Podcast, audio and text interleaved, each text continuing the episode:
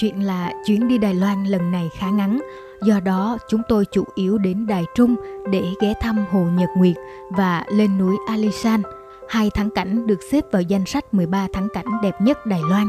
Sau khi tham quan Hồ Nhật Nguyệt và làng Intertown, chúng tôi quay trở về và nghỉ đêm ở Phủ Lý, một thị trấn của huyện Nam Đầu. Hôm sau, khi mọi người ăn sáng xong, tầm 7 giờ sáng thì xuất phát đi núi Alishan. Thông thường thì sẽ có xe bus trực tiếp đi thẳng giữa Hồ Nhật Nguyệt và Alishan. Tuy vậy, mỗi ngày chỉ có hai chuyến xe đi và hai chuyến chiều ngược lại, do đó phải phụ thuộc vào xe cộ rất nhiều. Ngoài ra, nếu đến Hồ Nhật Nguyệt rồi mua vé trực tiếp đi Alishan cũng được, nhưng cái này cũng hơi phiêu. Còn nếu mua vé từ trước thì bạn phải đặt online, viết email, điền form và gửi cho người ta trước từ 5 đến 14 ngày, được phản hồi thì mới là đặt được. Lần này chúng tôi không đặt vé xe bus mà thuê xe riêng để đi lại cho chủ động hơn. Núi Alishan đón chúng tôi với cơn mưa lâm râm nặng hạt và cái lạnh 9 độ vào lúc 12 giờ trưa. Sau khi xuống xe, hai tay tôi lạnh cống, sưng vù và đỏ rực, khá khó khăn để bấm máy chụp ảnh. Có lẽ vì tôi không quen chịu lạnh, nhưng mà cái lạnh đó có hề gì. Con đường từ Phủ Lý lên núi Alishan mới là kinh khủng. Lần đầu trong lịch sử đi lại như chim của tôi mà tôi cứ ói lên ói xuống mấy lần – đến nỗi tới bữa cơm cũng không dám ăn nữa vì sợ ăn xong lại ói. Thực sự thì lúc này tôi đã sợ cái mùi xăng quá xá. Đi xe vì nhắm tịt mắt nên tôi không có cảm giác nguy hiểm. Tuy nhiên đường ngoằn ngoèo nên xe sẽ cho những thứ trong bụng bạn thành ly cocktail. Mà điều này chắc là chỉ diễn ra với mấy bạn nữ thôi, chứ các bạn nam thì tôi thấy họ khỏe như vâm mà thực ra thì cũng dễ hiểu vì địa hình của Đài Loan 3 phần tư là đồi núi nên trên đường đi có bị say xe thì cũng dễ hiểu thôi. Sau khi đến Alishan Stop Station, vì mưa nặng hạt nên cả đám chúng tôi phải mua thêm áo mưa. Thế là gặp ngay một chị người Việt bán áo. Hỏi thì chị kể chị đã lấy chồng và ở đây được 20 năm rồi. À, qua Đài Loan thì bạn sẽ gặp rất nhiều người Việt – Ví dụ khi ở làng của người dân tộc thiểu số Itatao, chúng tôi cũng gặp một chị người Việt mở một quầy bán bánh mì Việt Nam. Một vài chỗ nữa cũng có quầy bán đồ ăn của người Việt. Tôi không nhớ rõ lắm, hình như là ở làng Fenchihu thì phải. Chúng tôi chọn đi bộ để trekking xuyên rừng Alishan rồi đến ga tàu lửa cổ trong rừng thì mới đi tàu ra. Ăn trưa xong, cả đám mặc áo mưa và bắt đầu lên đường – Điểm đầu tiên là ghé qua Cherry Blossom Skywalk, sau đó tới Chopping Station.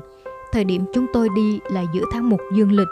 Tuy chưa hẳn vào mùa hoa anh đào, nhưng cây cũng đã có bông lúng phúng. Trời thì mưa phùn, tiết trời hẳn giống ở miền Bắc Việt Nam những ngày giáp Tết.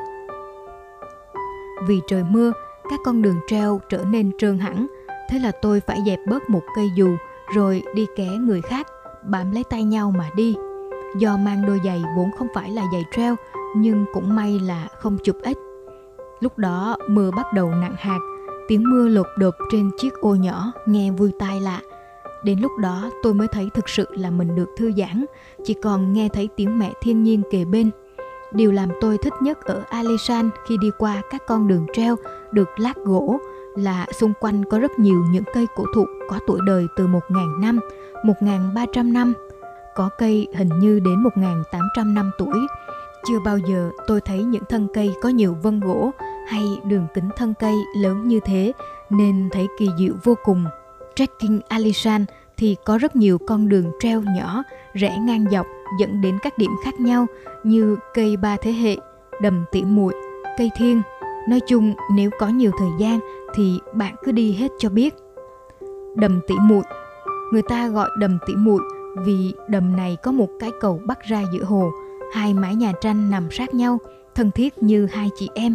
Nghe nói vào tầm tháng 3 tháng 5 đến đây thì sẽ đẹp lắm. Còn mùa này thì hồ nước cạn quá nên nhìn cảnh hơi xác xơ. Cây ba thế hệ gọi hắn là cây ba thế hệ vì có ba thân cây thuộc ba đời mọc lên từ chung một gốc cây.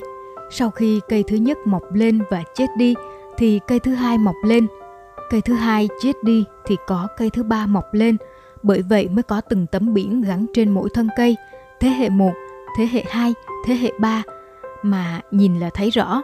mỗi cây một vòng đường kính khác nhau. Trên đường trekking có một trạm dừng cách đầm tỉ muội khoảng 450 mét. Đối diện trạm dừng này là một ngôi đền cũng khá lớn và đẹp. Phía ngoài trạm dừng thì bán rất nhiều đồ ăn, từ đồ nướng, luộc cho tới đồ khô. Bạn có thể mua bắp, khoai lang luộc, ăn cho ấm bụng. Nói chung, đi Đài Loan thì lúc nào cũng chỉ muốn ăn, ăn và ăn mà thôi. Trekking mãi miết để ngắm rừng thế chứ cái cuối cùng vẫn là để đến được nơi huyền thoại nhất của Alishan và lên chuyến tàu xuyên rừng Alishan Forest Railway. Tại đây, chúng tôi canh giờ để chờ đón con tàu màu đỏ xuyên rừng trong truyền thuyết. Nói là con tàu xuyên rừng trong truyền thuyết vì đây là đoàn tàu và tuyến đường ray hẹp đã có tuổi đời trên dưới 100 tuổi. Trước kia, khi Đài Loan còn là thuộc địa của Nhật Bản, con tàu này được người Nhật dựng lên để phục vụ cho việc khai thác gỗ. Ngày nay, nó đã được phục hồi lại để phục vụ cho mục đích du lịch. Đoàn tàu nguyên bản chạy bằng đầu máy hơi nước và vỏ tàu có màu vàng gỗ. Cuối cùng, trong màu sương mù trắng xóa và một màu xanh ngắt của núi rừng chung quanh, chúng tôi cũng đã đợi được đến lúc con tàu đỏ lù lù xuất hiện. Vì khả năng chụp ảnh có hạn nên tôi đã không ghi lại được những hình ảnh xuất sắc nhất. Thế nhưng với tôi, được nhìn thấy nó trong khung cảnh này đã là mãn nguyện. Chụp hình xong, chúng tôi vội vã lên tàu vì đã đến giờ khởi hành. Tàu đưa chúng tôi đi qua một đoạn rừng núi còn rất nhiều cây cối hoang sơ. Vì trời mưa nên tôi không ngắm nhiều được. Vé để đi tàu tuyến Forest Railway là 100 đô Đài Loan. Tỷ giá đô đài so với đồng bạc Thái lúc này khá tương tự, một đô đài bằng 770 đồng Việt Nam. Tàu chở chúng tôi về đến trạm Giao Pinh. Sau khi xuống tàu, chúng tôi đi qua khu vực tủ khóa đồ, vào thang máy để ra ngoài. Từ đây chúng tôi đi bộ ra trạm xe bus Alishan Bus Station, nơi có xe đang đợi đón sẵn. Xe đưa chúng tôi về làng cổ Fanchihu và dừng chân nghỉ đêm tại đây. Đừng quên follow góc của Liên trên các nền tảng Spotify, Google Podcast, Apple Podcast, YouTube và góc của Liên.com để cập nhật những tập mới nhất và những bài viết thú vị nhé.